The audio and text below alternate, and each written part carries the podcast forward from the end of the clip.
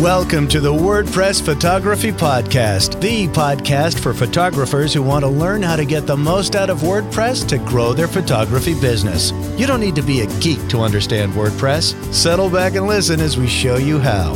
Now, here's your host, Scott Wyden Kivowitz. Welcome to mm. episode 69. My name is Scott Wyden Kivowitz, and I'm by myself today. I had a guest scheduled, and he's having some internet issues, so I decided to shift things up a little bit. I couldn't get a new guest in time, so here we are. I've got a special short episode for you today. It's November 22nd, and well, Thanksgiving is in a couple days. And uh, so it's this time of year, there's a lot going on. I want to just briefly touch on some things, some advice, some guidance, some, you know, just some nice things to say. Start thinking about your books, your financials, everything for tax time.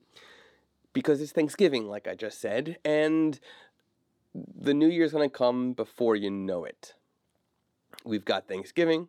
Right after Thanksgiving comes Hanukkah, literally Hanukkah comes early this year. Right after Hanukkah is Christmas, and right after Christmas is New Year's. There's a lot going on right now, and for many photographers, this is the end of the season. This is the end of the busy season. Season. So get all that, all that books, all the book stuff in place. Start thinking about off-season sessions, mini sessions. If you're a wedding photographer, think about doing more engagement photos. Maybe do some family sessions. If you're a family photographer, maybe think about doing cake smash photos. If you're a newborn photographer, well, there's really no end of season for you. So, well, you're lucky there.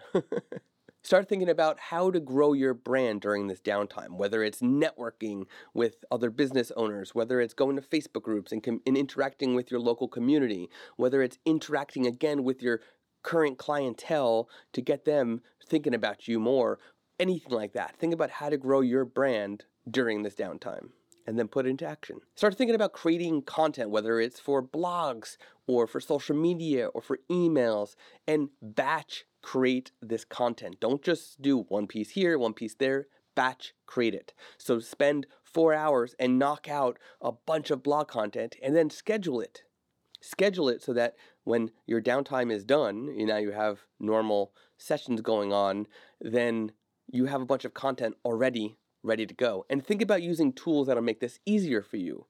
If you're writing, think about Grammarly or Hemingway. If you're scheduling social media, think about Buffer or Hootsuite or CoSchedule.